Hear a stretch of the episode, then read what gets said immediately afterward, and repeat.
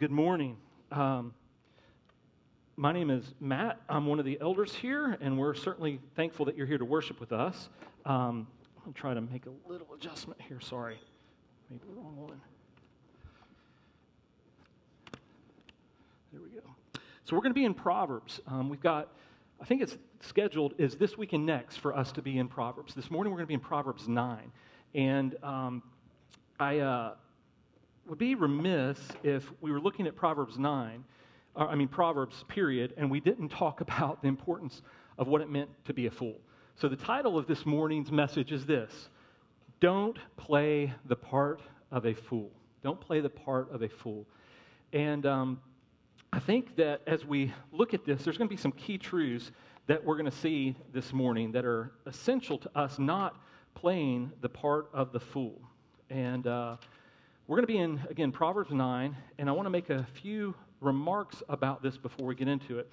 Um, this is one of those passages that's really interesting, especially like Gina. Um, are you in? Gina must be teaching the kids. I don't see her in here.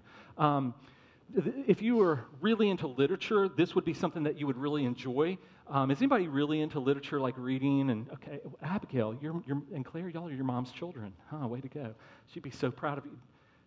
I did. I, I asked because I was talking about literature, and your, your girls both said they were into literature.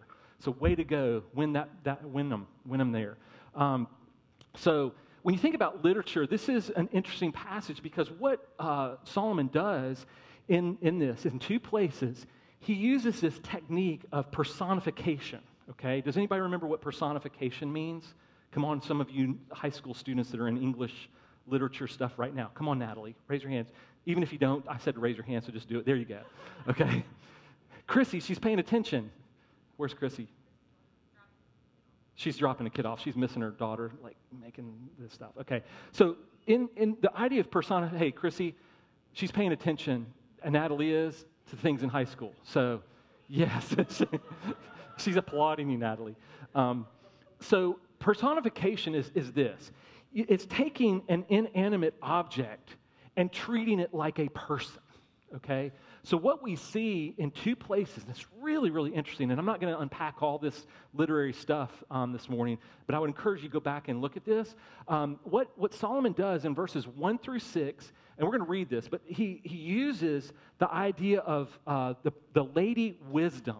So, like, the object of wisdom takes on this presentation of herself as a lady. And then in verses 13 through 18, he does the same thing with folly.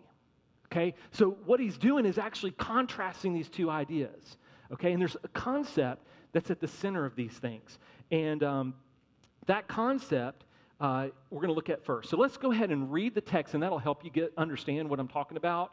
Um, and then we'll get into this, the, the teaching part. I'm going to have a sip of water. Y'all mind? Too bad. Some of you mind, some of you don't. I'm just doing it because I'm under these lights. So, um, hey, hey, Don or Steve, one, would y'all see what the temperature is in here? Hot. Hot? Praise God, it's not just me. Okay? Both. Because the AC works on this side. By the way, Will Gachens, I got to say this to you publicly. You know, Will's um, kind of the, like Don is the deacon overseeing a lot of the campus ministries, but Will um, is underneath him doing a lot of the, the campus operations, like um, handling maintenance things and all that stuff. So he's kind of feet to, to the surface. Um, he actually, uh, and Brian Walden, I don't know, he's not in here, is he, Chrissy? Where'd you go? There you are. Um, a couple weekends ago, Brian and Chrissy and a friend of Brian's were up here fixing the um, gas line. It, it no longer leaks, it holds pressure. So, Will holding me accountable last week um, because I'd reached out to the guy, and Will said, Hey, Matt, have you reached out to him again? And I was like, No. Pray, please pray. Tomorrow they're supposed to be out here inspecting this thing with our permit so we can finally get gas connected and we'll have heat on both sides, okay? But fortunately, the air conditioning works anyhow. So, crank down that AC. Who wants it on 62 in here today? Okay. Bonnie, somebody get Bonnie a blanket and we'll be all good. Okay. Um, Sorry, my mind is everywhere. Um, so let's, let's read Proverbs 9, verses 1 through 6, and then 13 through 18. Wisdom, she, this is that idea, the, the personification, has built her house She has hewn her seven pillars. She has slaughtered her beasts. She has mixed her wine. She has also set her table. She has sent out her young women to call from the highest places in town. Whoever, whoever is simple, let him turn in here. To him who lacks sense, she says, Come, eat of my bread and drink of the wine I have mixed. Leave your simple ways and live and walk in the way of insight.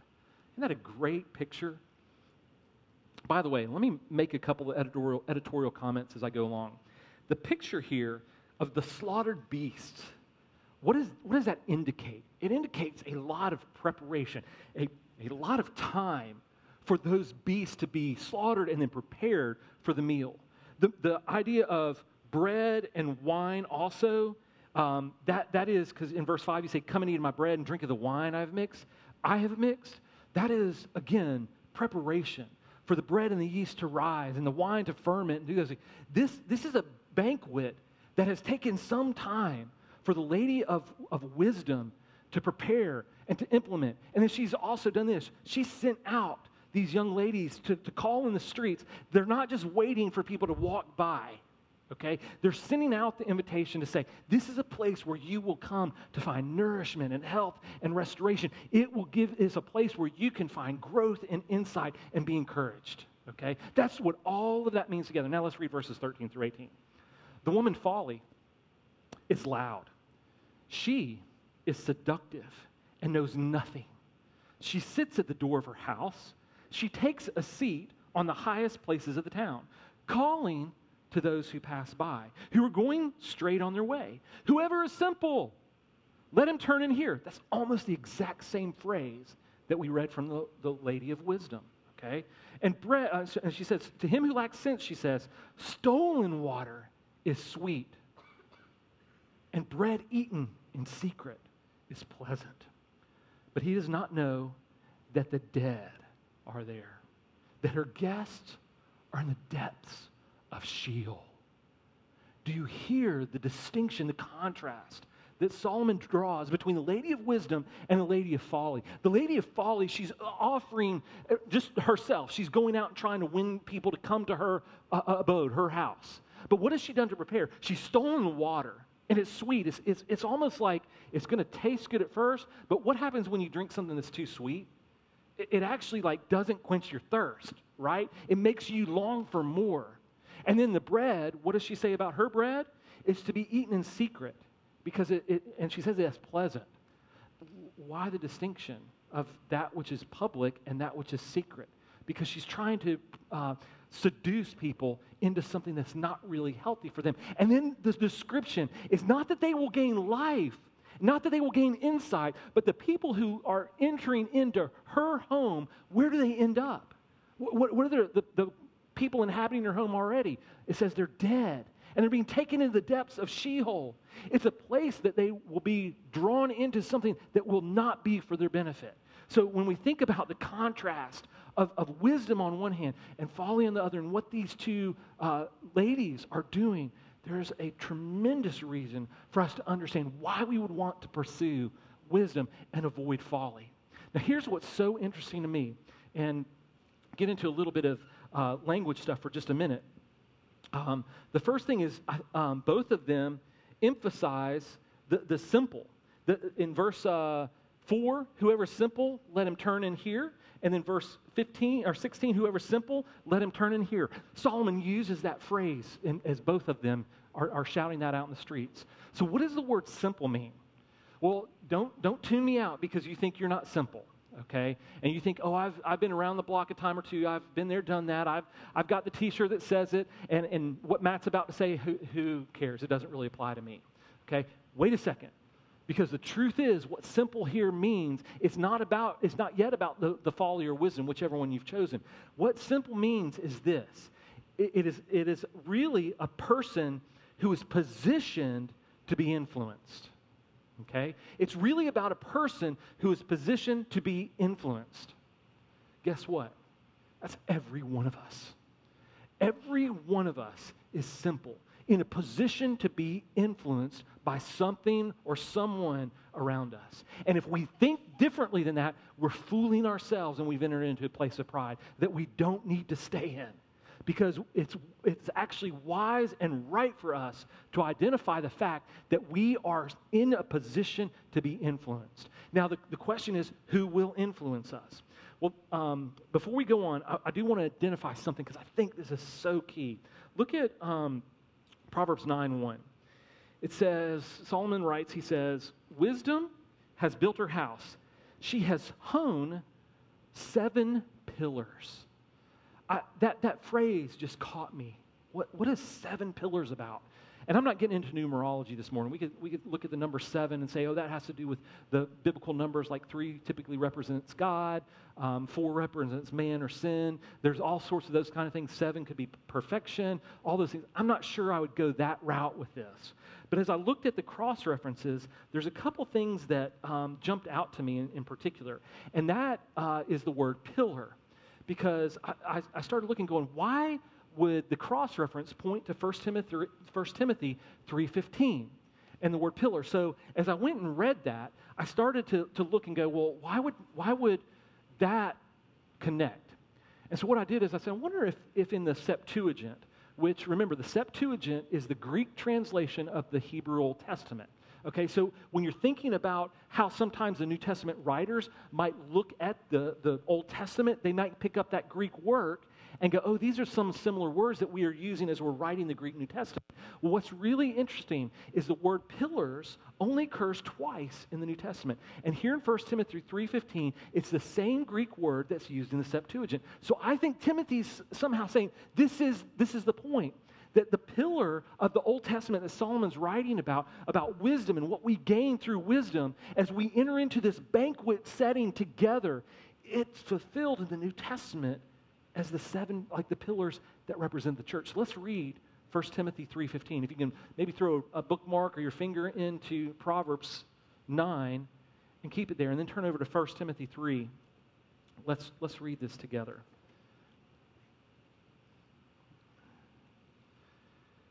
Let me, I'm going to get there too. I have it in my notes, but let me, let me just turn there really quickly as well. So 1 Timothy 3, and let's see if we, let's pick up at 14.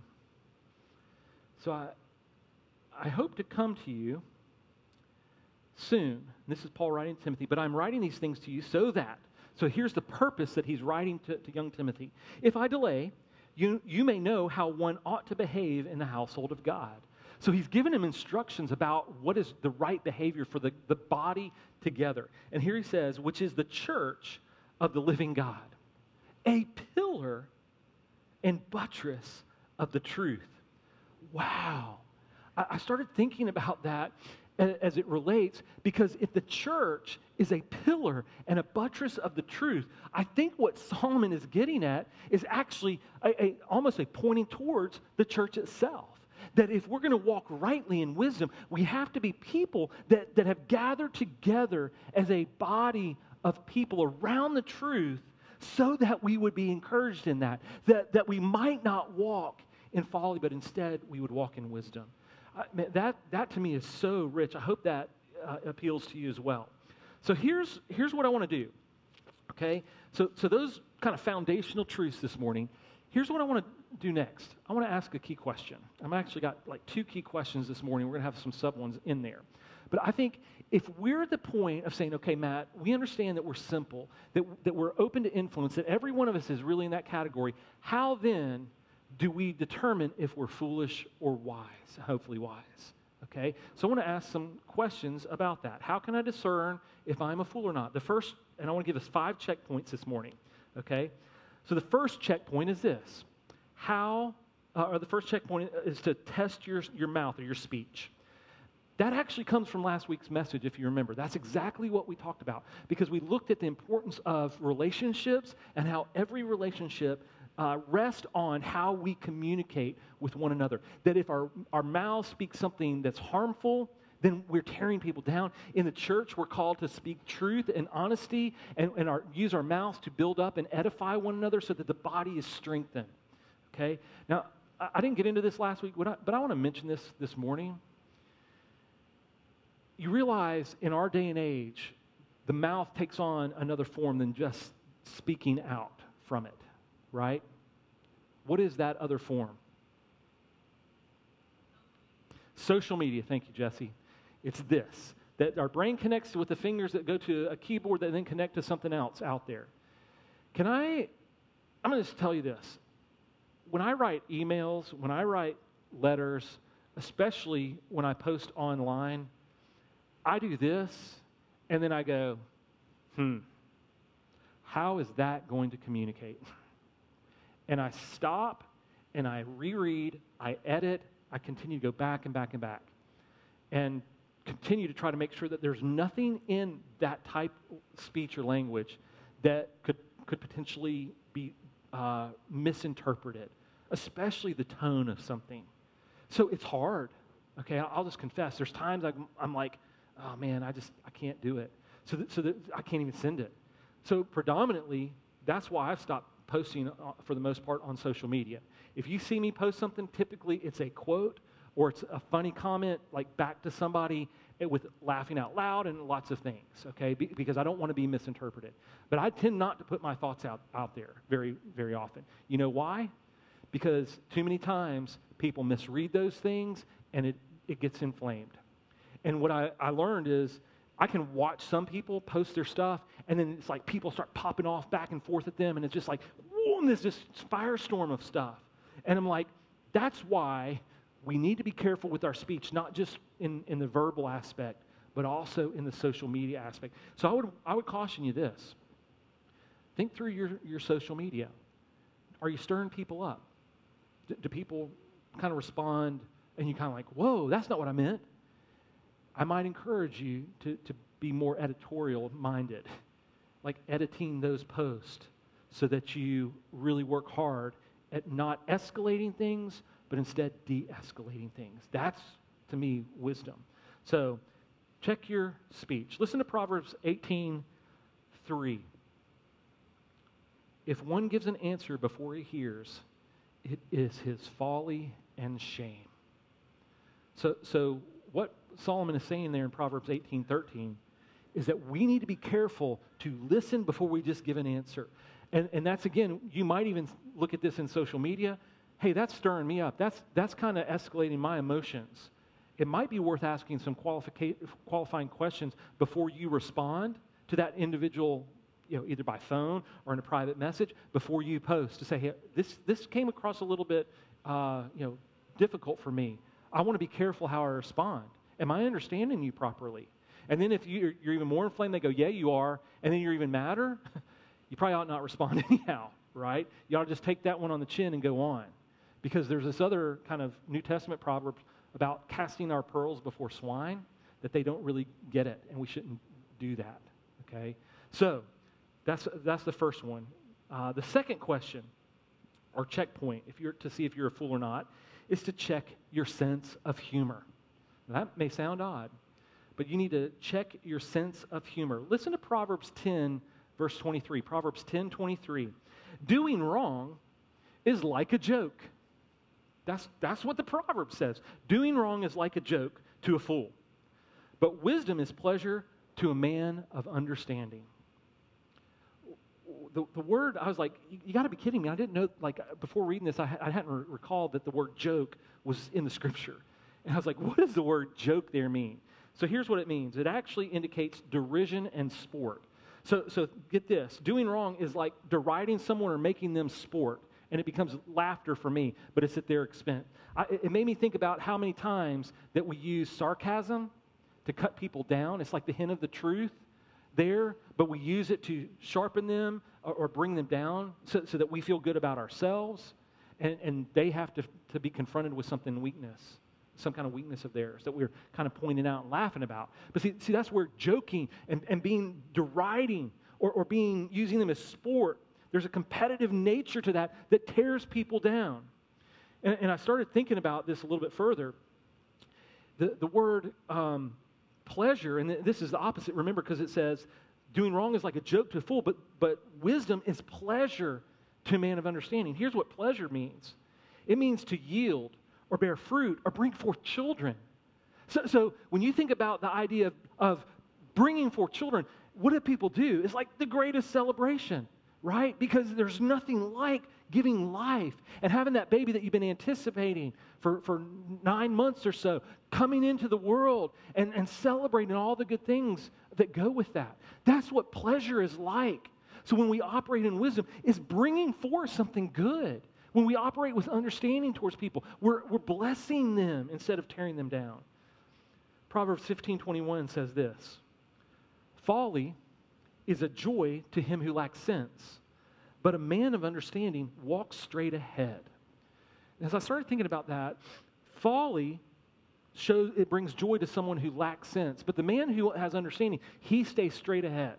And I started kind of thinking about why does the world use like the, the, the folly itself and joking to get us to laugh, right? And, and here's what I, I, I think uh, is occurring. The world wants us to, to laugh at things that are ungodly or evil. They, they want us to make a joke of them, the sport of them. To take things that are like moral issues, they want to point out the immorality of them and have us laugh at that. Why? Because I think they want us to normalize evil. When we laugh at what is ungodly, it becomes normal to us. And that is a dangerous, dangerous place. Students, I would really caution you.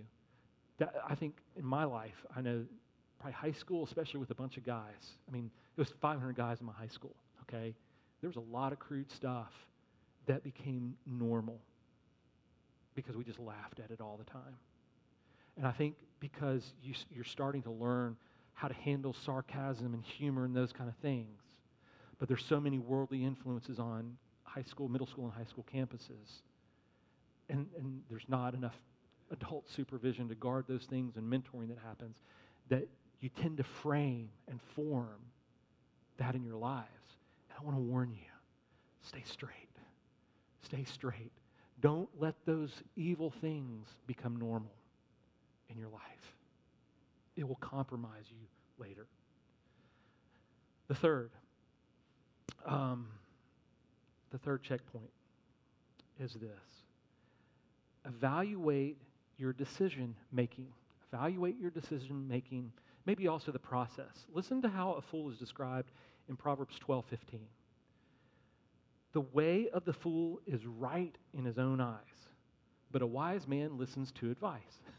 The way of the fool is right in his own eyes, but a wise man listens to advice. What's the difference or the distinction? What is Solomon contrasting?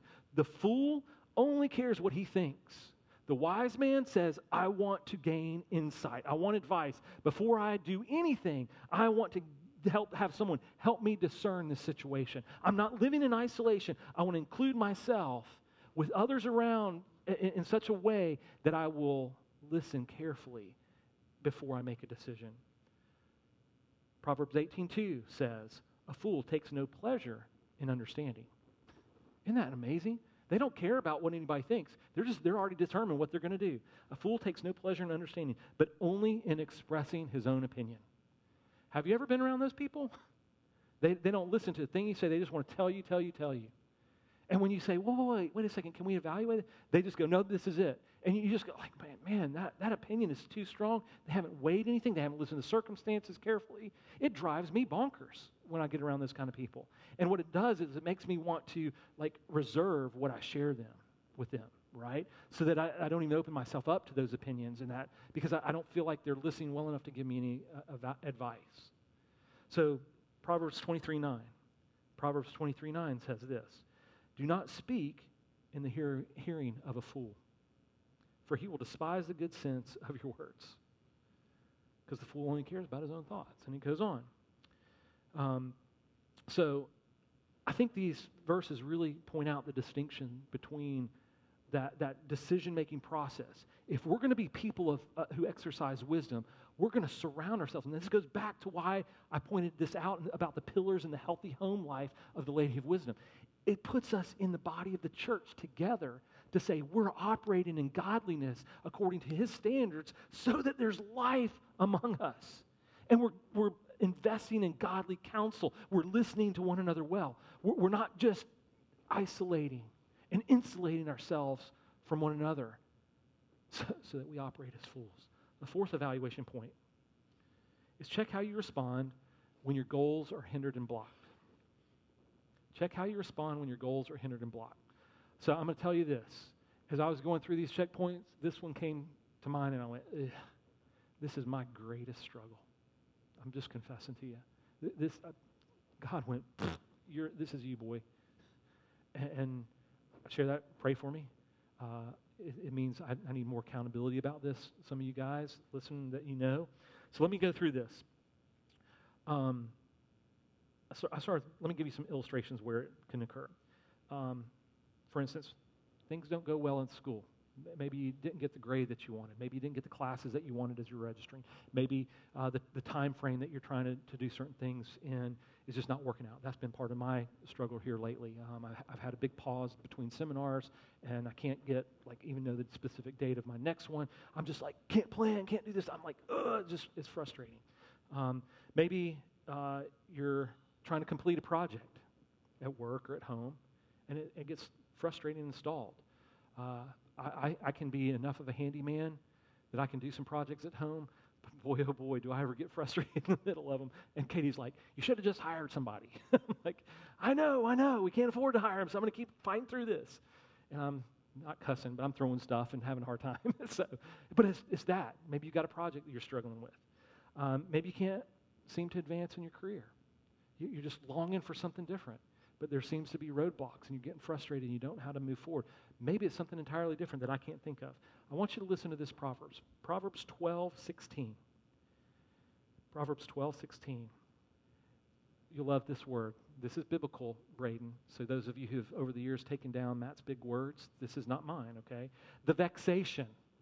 That's what it says. The vexation. So, what is vexation? It's the state of being annoyed. The state of being annoyed. The vexation of a fool is known at once. But the prudent ignores an insult. Isn't that good? How many times does somebody say something stupid, pop off at you, and you, you like respond and you're ready to, I mean, go to battle with them? I'm not saying physically, but it's like, we'll have a war words, let's go. Because they've annoyed you. The, the, the vexation is, uh, of, of your state is, is known immediately. It says the prudent ignores an insult. Folks, if we're walking in wisdom and we're prudent and listening to the Holy Spirit, who cares what they say, right?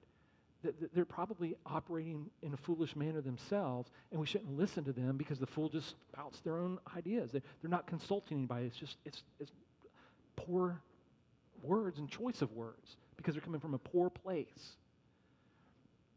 Proverbs 14:29 says this. Again, Proverbs 14:29 says this.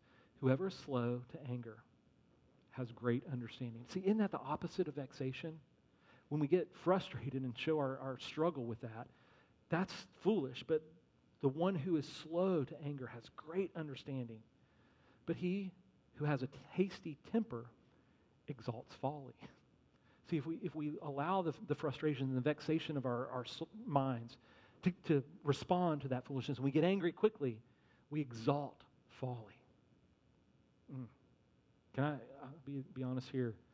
I'll tell you, parenting my two, my first two, remember, they were, they were 14 months apart. So in some ways it was like twins. But I think I say that too because I think there were times that I didn't have like the maturity or the wisdom, and I struggled with some anger with, with raising them. I think I'm different for the most part with Juliana because I've gained some maturity um, over the years and, and just experience. But, but it's, it's that. I think I was foolish in a lot of ways parenting my oldest two. Um, and, and Katie would be the one that would say, Why are you angry? Why? why? Ch- cool your jets. Chill out. I got this. you, you go to the other room. Get your thoughts together. And, and the destruction that that brings into the home. Because operating that way is not healthy. Okay? So he who has a, tape, a temper, hasty temper exalts folly. We don't need to exalt folly in our homes, guys. The final checkpoint, it comes from Proverbs 19.3. And I think this is kind of, it's almost like a summary of all these in one sense. And I think uh, as we transition, I'm just telling you a little bit where we're going. This, this idea, this concept is, is really important to, to understand. Proverbs 19.3 says this, When a man's folly brings his way to ruin, his heart rages against the Lord. So, so what does that mean when, when a man's folly brings his way to ruin, his heart rages against the Lord? Have you ever been around those people that everything just goes just like uh, to chaos and disarray and ruin in their lives? And what they're doing is they're, they don't realize that it's the consequence of their own doing. And then what they do is they go, Well, God's not been right to me. They start blaming God for this. And it's like, time out. Do you know who the Lord is? He is not the one who tempts us. He, he doesn't do those things to us. But they, rather than take the brunt of their own mistakes, their own errors, and their own sin and their own foolishness, they want to put the blame on God. That's foolish. That's foolish. God never operates that way with us. He is merciful, He is kind. And what we see again, go back to who is the lady of wisdom. She is one who wants to provide for her household health and prosperity and life. But the fool, the one who has followed the lady of, folly, their way is going to end up in death, down to the depths of Sheol. Mm. You hear the difference? So if you find yourself in that place, maybe blaming God for where you are, it might be a sign that you're operating in some foolishness. Now, as I started thinking about this, um, I, I, started thinking about a couple other verses in particular, and these are in the book of Psalm, and I want to read these because I think this also gives us a core issue about how we operate when, when we're operating in, in, folly. So I, I want you to hear this. Psalm 14.1 and Psalm 53.1 say the exact same thing. Okay, so Psalm 14.1 and Psalm 53.1 say the exact same thing. The fool says in his heart, there is no God. The fool says in his heart, there is no God. Now, I'm going to speak to us as a, uh, uh, anticipating most of us in here today are followers of Christ. Okay, so we're a body of believers. And you might say, well, I don't think that, you know, think that for a second, that there's no God. I can't operate as a fool because I think that. The problem is, it, we may mentally say, yeah, there's a God, but practically, we live as if there's not one. You, you, get my drift? It's like we're practical atheists, that we operate in such ways that we think that, that God is not really care uh, and, and, and engaged in what we're doing. It's, it's almost that we think that we can escape his presence. Does that make sense? So, I share that because I think it brings us to the second major question for the morning. Let's say we've gone through the checkpoints and you're like me and you, you have the Holy Spirit go, yep, that one's you. How do we, how do we stop living as fools? Or uh, how do we overcome folly and instead walk in wisdom? I think the first thing that we need to recognize is this, and I've mentioned it over and over this morning. It's this fact that we all have the propensity to be fools. Okay? Don't, don't be prideful and think that, that you got it all down and you're, you're good in good shape. Okay? And you may not have one check off right now in your life, one of those five kind of evaluation points, but I guarantee you by the end of the week, if you kind of hold those up, you go, oh, yep, there's, there's that one. I, I need to, to change. Because the truth is, we're not done. The Lord is not done with us yet. He's sanctifying us from our foolishness and our tendency to lean into that practical atheism because we're all guilty of those things where we say, I can live without, live as if God's not really present in my life. So, what's the solution? The solution is this to repent. It's not, not like rocket science. It's to turn from our sin and turn to God. It's to confess our, our independence from Him, our willingness to live apart from Him, our willingness to say, Yeah, I, I do try to live without your presence or apart from your presence. I'm guilty of that practical atheism. I need to repent of that. Listen to, to 1 Corinthians chapter 3. Um, this is such a great passage. I, actually, I, I invite you to turn here. Um, 1 Corinthians 3 starting in verse 18. 1 Corinthians 3 18. This is such a powerful passage. This, this comes back, I think, almost addressing that practical atheist here. Because he, Paul writes, Let no one deceive himself. If anyone among you thinks that he is wise in this age, let him become a fool that he may become wise. See, that, that's that humility to say, I'm not wise in and of myself. I need to be acting like a, a fool almost in the sense of saying, I'm guilty, so that the Lord can call me to repentance of my sin, and then I can be walking in wisdom. Does that make sense? That, that it, we need to enter the right framework of perspective and understanding about who we are. And then in verse 9, he says, look, let's keep reading. He says, For the wisdom of this world is folly with God. For it is written, He catches the wise in their craftiness. See, if we think we're wise and we got it all down, the Lord's going to show us that we are not. He's going to catch us in our craftiness. We're, we're actually trying to live that practical atheism. Okay? He's going to catch us and say, No, you need me. Let's keep going. Verse 20. And again, the Lord knows the thoughts of the wise, that they are futile. Don't get big heads. Matt, don't get a big head. Because if you think you're wise, your thoughts are just futile. Come on, don't live that way. Verse 21. So let no one boast in men. Don't you hear that from Solomon? Isn't that what Solomon's communicated again and again? Wisdom is centered on who God is. That's where we started our, our book on Proverbs, people. That our wisdom has to be about the Lord's wisdom, not ourselves. We have to be surrendered to Him, not living on our own in our own strength. So, verse 21 again. So let no one boast in men, for all things are yours. Now, here's a, this is hopeful. All of a sudden, it's like this tone change. For all things are yours, whether Paul or Apollos or Cephas uh, or the world of life or life or death or in the present or the future, all are yours, and you are Christ, and Christ is God's. Why are all these things? Why the turn? Why the tone change? Why is everything ours and we can rest in that? Because, church, we're in Christ. And if we will depend on Christ, we will be in a safe place. If we repent of our sins, we will be honored by the Lord and He'll produce good fruit in our lives. That's why we want to live in the home of the Lady of Wisdom, because we will enter into the banquet room. We'll have that, that uh, great meat. We'll have bread that's been prepared. We will have the, the fruit of the vine that's been treated well. And we'll be in a celebration with others, and that will be the call. So here's, here's what happens to me, and y'all, y'all get to enter my mind on occasions. Um, as I was reading this, a song from a guy uh, that I, I, started listening to when I was about 20 in, in 19, it have been 1989, 90, right in there. Um, I'm old, kids, so um, I'm old adults. Um, has anybody heard of Pierce Pettis? Julianne, raise your hand. I, I told you about him last night, or Friday night on our date. Um, so Julian and I were talking about this, and I asked her an evaluation question. So I'm not playing the song because I'm listening to my daughter. She said, "Don't play the song; it takes too long. It's, it's more."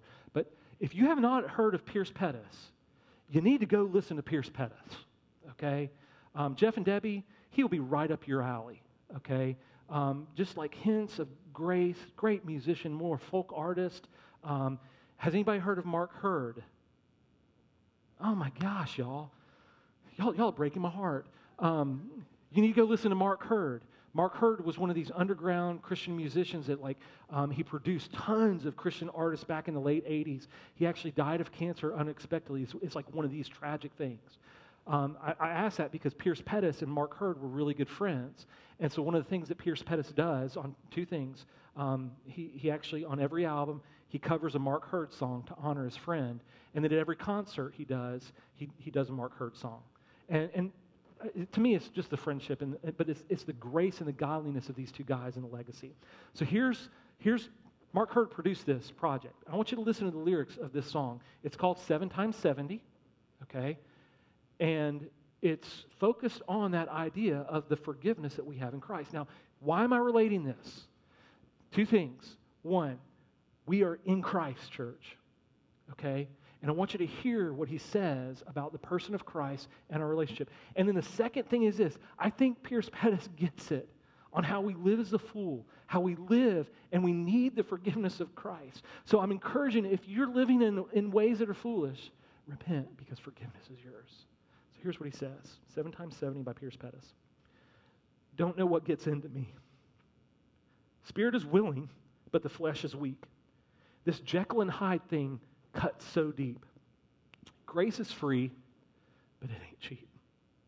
Son of man, man of peace, turner of the other cheek, tamer of the angry sea, what have I to do with thee? You hear his tension, the struggle? And then he says this This is a chorus. Seven times, 70 times, I found my way back to you. Seven times, 70 times, I have played the fool. Me. You. He goes on. With a couple of thieves, he hangs around. Lights are out. The lines are down.